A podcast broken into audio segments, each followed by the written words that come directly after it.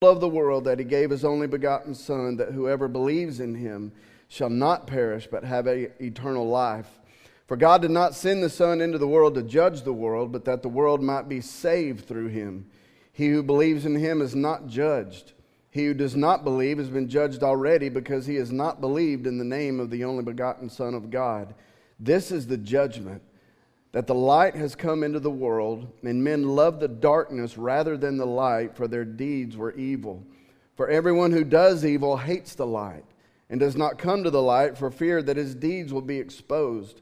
But he who practices the truth comes to the light, so that his deeds may be manifested as having been wrought in God. Let's pray. Lord, I'm just so grateful for being here today, God, with your people. Lord, getting into your word, it is life and it is light to us. And Holy Spirit, I pray that you would come and just make it real. Lord, that you would reveal everything that you are trying to, to show us and say to us this morning. And uh, Lord, I just want to lift all those who are sick in our body this morning. Lord, I know there are so many uh, just going through. It's not only COVID, but all kinds of other things that are just spreading. So, Lord, I pray that you would just step in right now. Lord, comfort them, heal them. Uh, Lord, get us through this quickly. In Jesus' name I pray. Amen.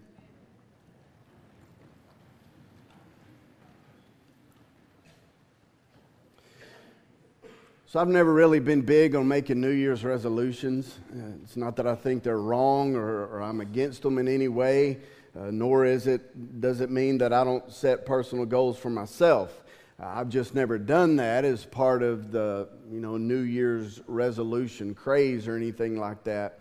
But one thing that I do pretty much every year as one year begins to draw to an end, I just make more of an effort to seek the Lord and, and try to hear Him for what He may be saying to all of us as we begin uh, a new year. And when I do that, it's almost always listening for something for, for us as the church as a whole.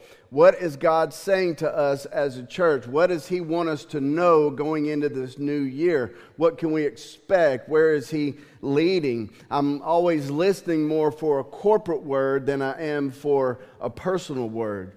And one of the reasons for that, aside from it you, you know, my role here, that it's my primary responsibility to kind of set the direction for the church, it also goes right along with my personality.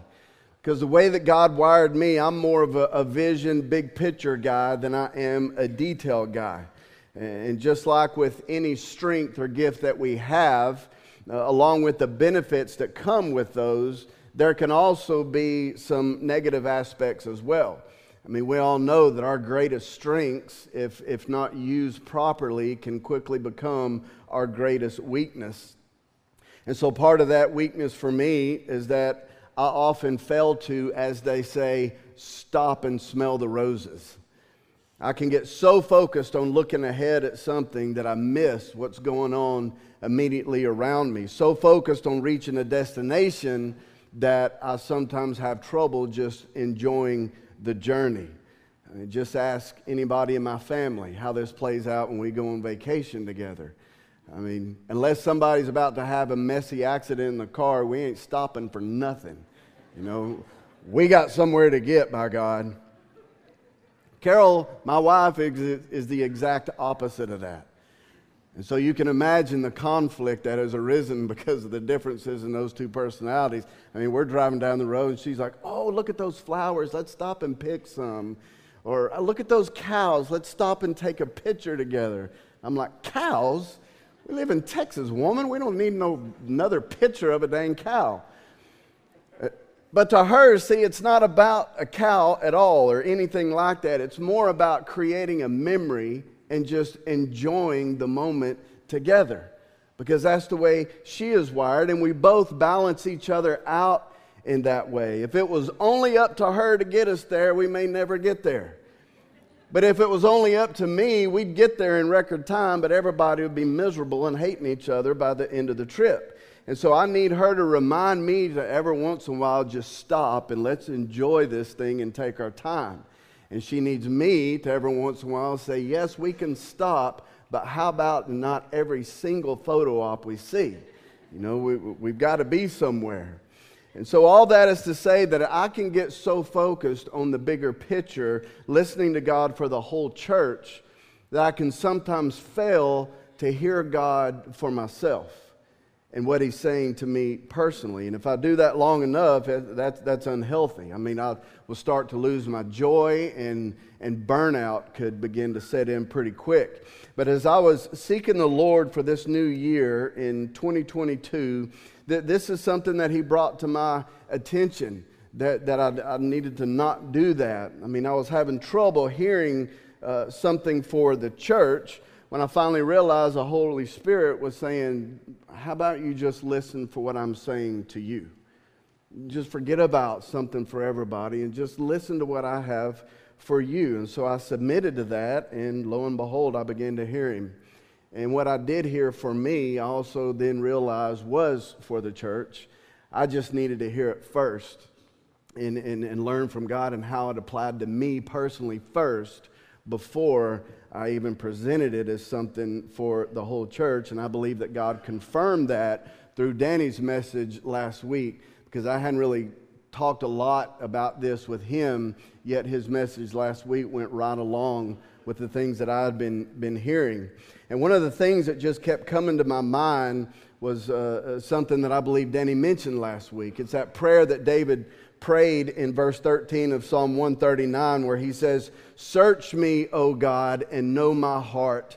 Try me and know my anxious thoughts, and see if there be any hurtful way in me, and lead me in the everlasting way. And so it was that phrase, Search me, O God, search me, O God, that just kept coming to my mind. I just kept hearing that over and over. You know, as most of you know, there are three stages to the Christian life. The first one is what we call justification. That's what happens the moment that you are saved and you go uh, from being what, what the Bible calls the old self to the new self. You become a new creature forever.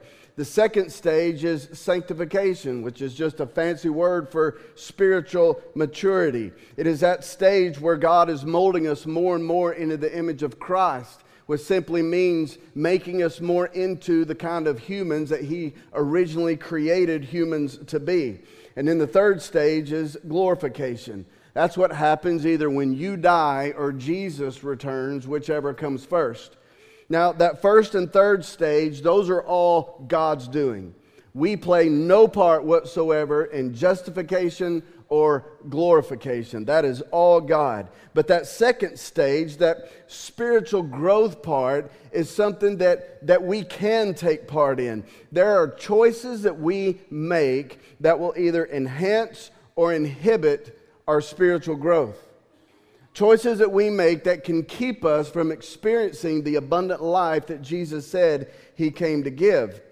And so, for us to grow into that, into looking more like Christ, it requires the removal of things that don't look like him. The Holy Spirit is the one that reveals these things to us, but it is up to us whether or not we are going to choose to acknowledge whatever it is He is showing us and then whether or not we are going to submit and let Him remove those things. We can refuse to acknowledge them, and we can just continue to hold on to them. And when we do, it's going to hinder our growth and keep us from experiencing the fullness of joy that He intends His people to live in. And this leads to another thing that just kept coming to my mind as I was hearing the Lord. There was this one word that just kept popping up into my head, and it's the word used for the title of this message today, and that word was exposed. And I took that as God saying, along with Search Me, O God, that, that He just wanted to expose some things in, in my heart this year that don't align with who I am in Him. And as I've been leaning into that, I've learned, you know, so much about it and, and how He has shown me that that it means so much more than just he's going to point out the bad things in me. Because here's the deal just by putting that word exposed into my mind, he was then exposing some deeper things that I wasn't even aware of. And so I'm going to share some of this with you today in the hopes that it may expose some things that you weren't aware of as well. Okay, so think about that word for just a minute what kind of thoughts or emotions come up when you hear the word exposed? Or when you saw that that was the title of the message today? I was sitting next to my daughter Hope just a minute ago, and she looked down at it and she goes, Oh, that's a fun title. so, so, so what is that? What comes up in that? I mean, if God were to say to you, I'm going to expose some things in your heart, how would you respond? Well, most of us would probably go, oh no. And that right there exposes something in us. It causes something to come up that God's wanting to highlight. And here's what God was teaching me, which is a whole point of this message today. What I'm about to say is what we call the sermon statement. It is one statement that everything else in the message is built around. And it's the first thing there in your notes. So here it is. You ready? I hope this hits you the way that it did me when I first heard it. When God exposes something in your heart, if that isn't good news to you, then you've believed in a shallow gospel. When God exposes something in your heart, if that isn't good news to you, then you've believed in a shallow gospel. If it's not good news, then the reason why it's not good news is something that God is trying to bring out and expose there. So, so let's flesh that out and, and what that actually means. Look at the text in John 3 again there, verse 20 and 21. For everyone who does evil hates the light and does not come to the light for fear that his deeds will be exposed. But he who practices the truth comes to the light so that his deeds may be manifested as having been wrought in God. So, first of all, we got established what's the light he's talking about there, or who's the light? Well, it's Jesus. I mean, back in verse 4 of chapter 1, he says, In him, talking about Jesus, was life, and the life was the light of men. Jesus said himself in John 8 12, I am the light of the world. So the light is Jesus. Okay, so what does light do? It enables us to see things that we wouldn't be able to without it it exposes things. If you come into the light of Jesus, you are going to be made aware of things that you did not realize without Him. Uh, I mean, we just sang a song about this, how, how this was illustrated in Isaiah chapter 6 when he found himself before the throne of God and the glory, the light of God's glory shining on him in his holiness. His first reaction was, Woe is me, for I am a man of unclean lips. He said, I am ruined. These things were exposed when he came into the light of God's glory and holiness. And so, again, was that good news or bad? Verse 21 says, He who practices the truth comes to the light. I find that interesting because it doesn't say he is brought to the light. It doesn't say he was dragged, kicking and screaming into the light. No, it says he comes. It's like they are wanting to do this. Well, why in the world would someone want to come into something that's going to expose them like that? I mean, if we think it's going to be difficult and painful and bring shame and condemnation, why would anyone want to just come into that on their own? Well, the key is the first part of that. He who practices truth. Truth about what? Truth about who God is, what He is like, truth about the gospel. If you know the truth of those things, you will want to come into the light. So that then means that if you don't want to come to the light, if you are afraid of being exposed, then you are believing something about God and something about the gospel that simply is not true. For many of us, the thought of being exposed is not good news because we believe things like God's going to be mad at me, I'm going to be embarrassed, I'm going to be ashamed, I'm going to get punished, etc. And none of that is true about God or the gospel. God never wants to just shame and embarrass us. What is true is that He is for you and not against you. What is true is that there is no condemnation for those who are in Christ Jesus. He wants you to live in the fullness of who He, created you to be. The truth is that Him ex- exposing things in us is not an act of His judgment or condemnation, it is an act of His love. The love that a father has for his children. Now, I thought about how when my kids were real little, they'd sometimes complain about something hurting in their foot. And so they'd come to me limping or, or hopping on one foot, trying not to put any weight on the one that, that's hurting, or simply just sitting in the middle of the floor crying because they didn't want to walk at all. And I'd say, Well, let's see if we can figure out what's causing this and show me where it hurts. And they'd point to it. And so that I would either get a flashlight or a lamp that was nearby and bring it over in order to shine light onto the situation to see what's causing this. And more often than not, it was usually a splinter that worked itself in there. And so I'd pull it out and they'd be right back on their way again. And that's how God is with us with about things in our heart.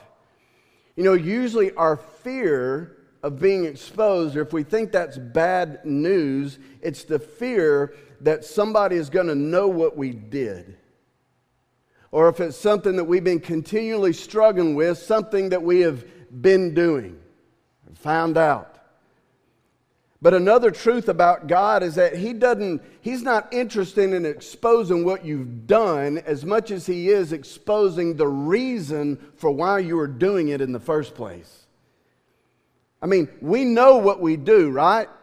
Do we need anybody to tell us that? No, we are very aware of everything that we do. What we don't know and what we need to know is why we are doing them. What is the root cause of why I'm doing this in the first place? I mean, take my kids again. If I saw them limping or, or hopping on one foot because their other one was hurting, there's something going on there, I wouldn't say, hey, you're walking funny. Stop doing that. You're not going to get very far walking like that. Do you know how silly you look? No, they don't need me to point out what they're doing. They're very well aware of that. They need me to point out why, figure out why they're walking like that and fix it. So the thing is, many of you know what you're doing. You don't want to do it, and you can try your best just to stop on your own. Just, just stop doing it. And if you do that, one of two things is going to happen. You're either going to not be able to quit for very long, or if that root issue of why you're doing it isn't addressed, there's going to be some other negative behavior that's going to pop up that's a result of that same root heart issue. God's after your heart a whole lot more than he's after your behavior, and that's because he knows that what we do on the outside is a reflection and a result of what's going on on the inside in our heart. And so that's what he wants to change, knowing that the behavior will take care of itself afterward. So, why should the exposure of things in our heart be good news? Well, there's a story in the Old Testament that's one of my all time favorites, and it illustrates what I'm talking about and is one of the most beautiful pictures of the gospel in the whole Bible. So, turn back to 2 Samuel chapter 9 for just a minute. This is a story of David and Mephibosheth, which I've preached on before. And when I did, the whole story served as the basis for a series that we did on, on shame. But I want us to look at it this time in light of, of what I'm talking about today. Poor Mephibosheth had the most unfortunate name and the most frustrating for pastors, too.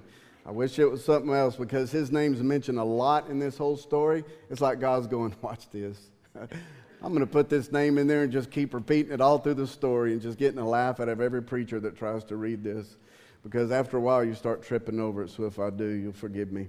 So, see, right off the bat, Mephibosheth was the grandson, a grandson of King Saul. His dad was Jonathan, Saul's son, who was also David's best friend. When word came that Saul and Jonathan had died, Mephibosheth was five years old. And so his nurse took him and ran, put him in hiding. And as they were running, they fell. And he got injured somehow to where it made him a cripple the rest of his life. Well, why were they running in the first place? Because back then, in those times, whenever one king took over the throne of another king, it was common practice to have the former king's entire family wiped out, just killed, because that ensured that none of them would incite rebellions later on to try to take back the throne for their family. Well, some of, David didn't want to do this. That was not how he was going to operate as king. But some of his men assumed that that was what needed to happen because that's just what nations did in situations like this. And so they went out and they killed another one of Saul's sons along with the commanders that he was over. And when David found out about it, he had his own men killed for doing that because David didn't want that. But Mephibosheth didn't know that, and he just assumed that if he was found, he would be killed like always happens. Mephibosheth grows up into adulthood. I mean, by this time, he's already got a, a child of his own. And so we'll pick up the story with verse 1 of 2 Samuel 9. then David said, Is there yet anyone left of the house of Saul that I may show him kindness for Jonathan's sake? Now there was a servant of the house of Saul whose name was Ziba, and they called him to David. And the king said to him, Are you Ziba? And he said, I am your servant. The king said, Is there not yet anyone of the house of Saul to whom I may show the kindness of God? And Ziba said to the king, There is still a son of Jonathan who is crippled in both feet. So the king said to him, Where is he? And Ziba said to the king, Behold, he is in the house of Machir, the son of Ammiel in Lodabar. Then King David sent and brought him from the house of Machir, the son of Ammiel, from Lodabar. Now, think just for a minute. What do you think Mephibosheth thought or felt when he saw these king's men coming to his house, knocked on his door, and said, King David is looking for you? You're exposed. He would have thought, oh no because this was the day that he had been dreading all of his life. He was found out, he was exposed, which was very bad news to him. Verse 6 Mephibosheth, the son of Jonathan, the son of Saul, came to David and fell on his face and prostrated himself. And David said, Mephibosheth. And he said, Here is your servant. He falls on his face because he's scared to death. It was a sign of, of asking for mercy to spare his life. Verse 7 David said to him, Do not fear, for I will surely show kindness to you for the sake of your father Jonathan, and will restore to you all the land of your grandfather Saul, and you shall eat at my table regularly. Again he prostrated himself and said, What is your servant that you should regard a dead dog like me? Even though David had just given him the best news of all, it didn't quite register with Mephibosheth because the news sounded too good to be true. Which is what I often say is exactly what the gospel is. He still thought that him being exposed was a shameful, fearful thing. Why? Because he misunderstood the heart of the king. He believed something wrong about what David was like, something he believed about the king that just wasn't true. Let's read on. He says in verse 9 Then the king called Saul's servant Ziba and said to him, All that belonged to Saul and to all his house I have given to your master's grandson.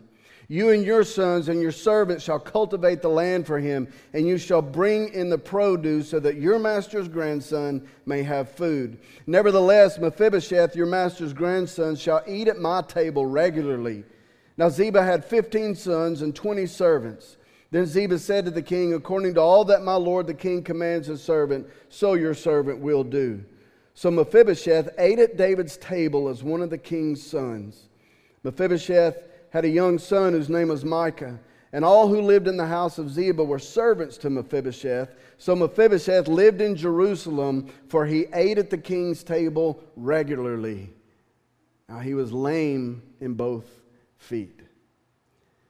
The king didn't just spare his life, he restored to him all that he had lost as a member of Saul's royal family and made him a member of David's royal family. This is a picture of the gospel, and it is a picture of the ongoing process of God molding us more into the image of Christ. You see, David removed everything about Mephibosheth's life that did not reflect the way that David saw him as a royal son. He saw him as a royal son, and so he removed everything that didn't reflect that. He removed the fear, he removed the shame, he removed the poverty, the self reliance, everything that did not match the way that David saw him, he removed that from his life. God exposes things in us that don't line up and don't match the way that He sees us in Christ. He exposes those things in order to lead us into good things the way Mephibosheth got led into here, not things that we need to be afraid or ashamed about. Think about this. Because of what Mephibosheth believed about David, him finally being exposed, bad news to him. But what if he had known the truth about David and what David thought about him? What if he knew that David wanted to take all these negative things out of his life and move him into the palace and make him a son? Had he known that, before those men came and exposed him, what do you think his response would have been when they said, The king's looking for you? Yes, yes. It would have been good news to him because he'd have been walking in the truth about who the king is. When God exposes things in your heart, if that is not good news to you, then you've believed in a shallow gospel. You've misunderstood the heart of the king. Now, then, how exactly does God expose these things in us? I'm sure we could probably come up with several ways, but there's two primary ways that I want to uh, point out today. I think these are by far the two most common ways, and they both go together. The first one listed there in the notes is circumstances or situations. You know, we've talked many times about how God will often lead us into certain situations that may be difficult, but He does it in order to expose things in us. These things cause certain things to rise up in us, come to the surface from our heart like gold being refined by fire. 1 Peter 4:12 says, "Beloved, do not be surprised at the fiery ordeal that comes upon you for your testing." As if some strange thing were happening to you. And again, testing there does not mean pass fail kind of test, it means refining. And let me just say that one of the primary circumstances or situations that God uses to do this is a situation of marriage. Now, I've told y'all before how coming to this realization was a huge turning point in Carol's and mine uh, relationship first part of our marriage was absolutely brutal. And we did not like each other at all. And if, I mean, our differences just caused things to rise up for sure. And uh, our love grew cold. And I'm telling you right now, if it wasn't for Jesus, we'd have given up on it a long time ago. But through counseling, I learned something that changed everything. A counselor pointed out to me that God was using her as a tool in his hand to mold me into who he saw me as in Christ. That he was using the differences and the things in her that I didn't like to expose things in me that God wanted to deal with, heal, transform, remove. And so from then on, I no longer saw her as the enemy who was making me miserable, but as the tool in the hands of a loving God who was molding me into the image of his son. And it was a lot easier to fall in love with that than it was with the enemy that I saw her as before. And the same thing happened with her. And it was just, I mean, it was completely transformation of our marriage. That's what marriage does. But the problem comes when we fail to acknowledge that and we think our spouse is the one that needs to change rather than us. No, thing is that God put you two together because he knew that your spouse was the perfect thing for him to use to bring things out in you that he wants to transform and lead you into good things and mold you into the person that he created you to be. But even if you're not married, God uses other situations that does this, that brings things up in us that he wants to deal with. But situations alone aren't enough to make us aware of what is being exposed. That's why it is imperative that we have the next thing. Number two is relationships. It's that community that I talk about so much that God desires for his people to live in. And why do we need relationships in order to be able to, to see the things that God is exposing in us? It's because human beings are horrible at self diagnosis. we are. We stink at it. No good at all. We need an outside source to diagnose things in our life that we can't see. It's just the way God designed us. The book of Proverbs talks about this in several verses. In 12:15 it says the way of a fool is right in his own eyes, but a wise man is he who listens to counsel. 1531 He whose ear listens to the life-giving reproof will dwell among the wise. 1512 A scoffer does not love one who reproves him. And 12:1 He who hates reproof is stupid. what do you really think about that, God? That's what it says there. I did not translate that into modern day language myself. If we want God to search our heart to expose those things that don't reflect Him, things that keep us from living the abundant life that He said that He did come to give us, then we need to pursue community with one another, with other believers. And so the first step in that is just developing relationships that are deep enough and strong enough to be able to invite someone to speak into our lives and point out things that may be in our blind spot. And then the second step is that we have to be willing to listen to them because it's one thing to invite someone to speak into your life, it's another thing to acknowledge whatever it is they're saying they're seeing. I mean, a lot of times I've seen people, yes, please tell me, please speak into my life and say, well, this is what I'm seeing. No, it's not. How dare you say that? I'm okay. You asked me. Our flesh doesn't like that at all. And so, if you're going through a difficult situation, tell a close friend about it and ask him, say, Hey, I'm going through this. Man, what are you seeing God, God bringing to light here? Uh, what are you seeing rising up in me the way I'm responding to this situation? What's coming to the surface? What do you think God's trying to show me here? The Bible says that those who do that are very wise. A fool refuses the counsel of a brother or sister. Now, there is a third way, actually, should be number one.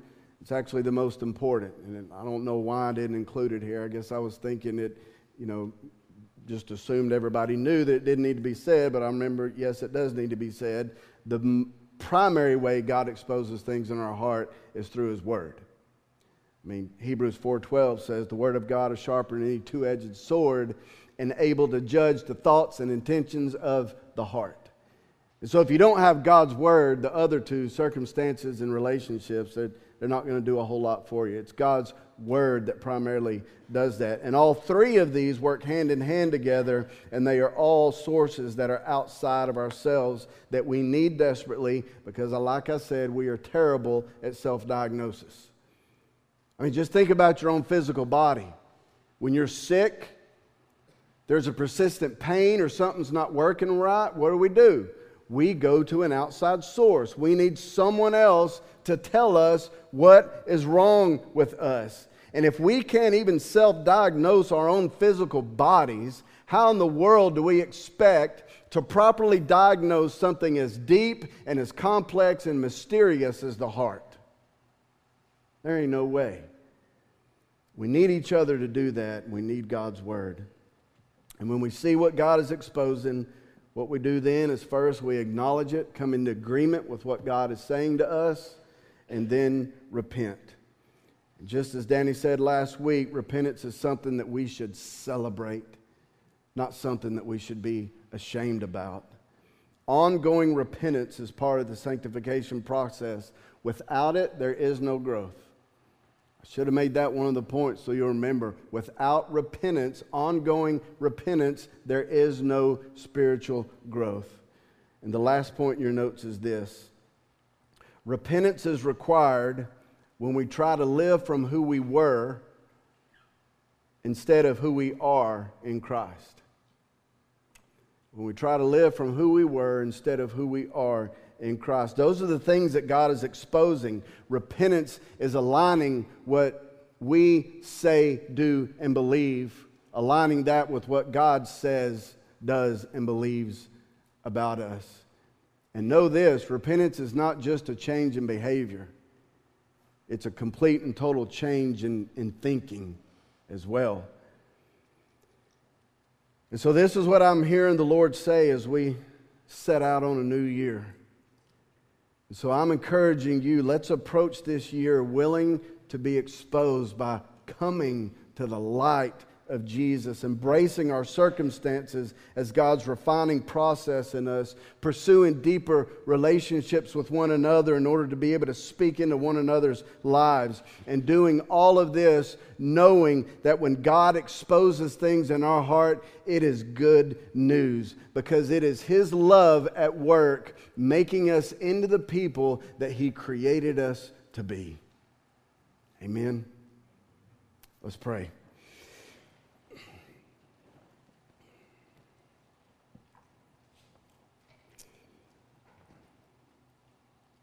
God, you are good, and so often we, we do misunderstand you, assume that you are one way when you are not at all. Lord, you wanting to remove things from our hearts. Lord, it is your love in action because it's keeping us from what you know is best. Lord, I know we have believed in lies, not just about who you are, but about what is best. So we hang on to things that, that aren't your best for us. And Lord, I pray that today, as we start this new year, Lord, you would just bring those things to somebody's mind right now and say, just let those go.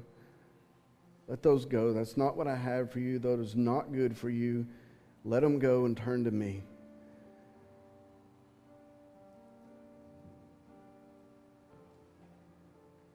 Lord, I pray that we would all have the attitude and the desire to search me, O oh God, and know my heart. Search me, know my anxious thoughts, see if there be wicked or hurtful way in me. Lead me in the path of righteousness, of what is right and true that reflects and honors you. So, Lord, I pray that it does start with me. Here I am, Lord. Do with me what you will. Give us the wisdom, God, to be able to listen to what others of your people are, are speaking into us. And Lord, let we speak into others' lives. It, it, let it be our love that motivates us to do that. Or sometimes we're afraid to do it because that's not love. Afraid of hurting somebody's feelings, afraid of creating, Lord love goes and helps those who we see in trouble. So, Lord, I pray that we would all be able to walk this out. Just practicing, just living out the gospel with one another in this way. So, Lord, I pray this year would be marked with repentance and true spiritual growth. And you would be glorified through it, Lord, that others would see that you are alive and well here. So, Holy Spirit, would you come and would you just make all this real in us? Do what I can't in our hearts. In Jesus' name, amen.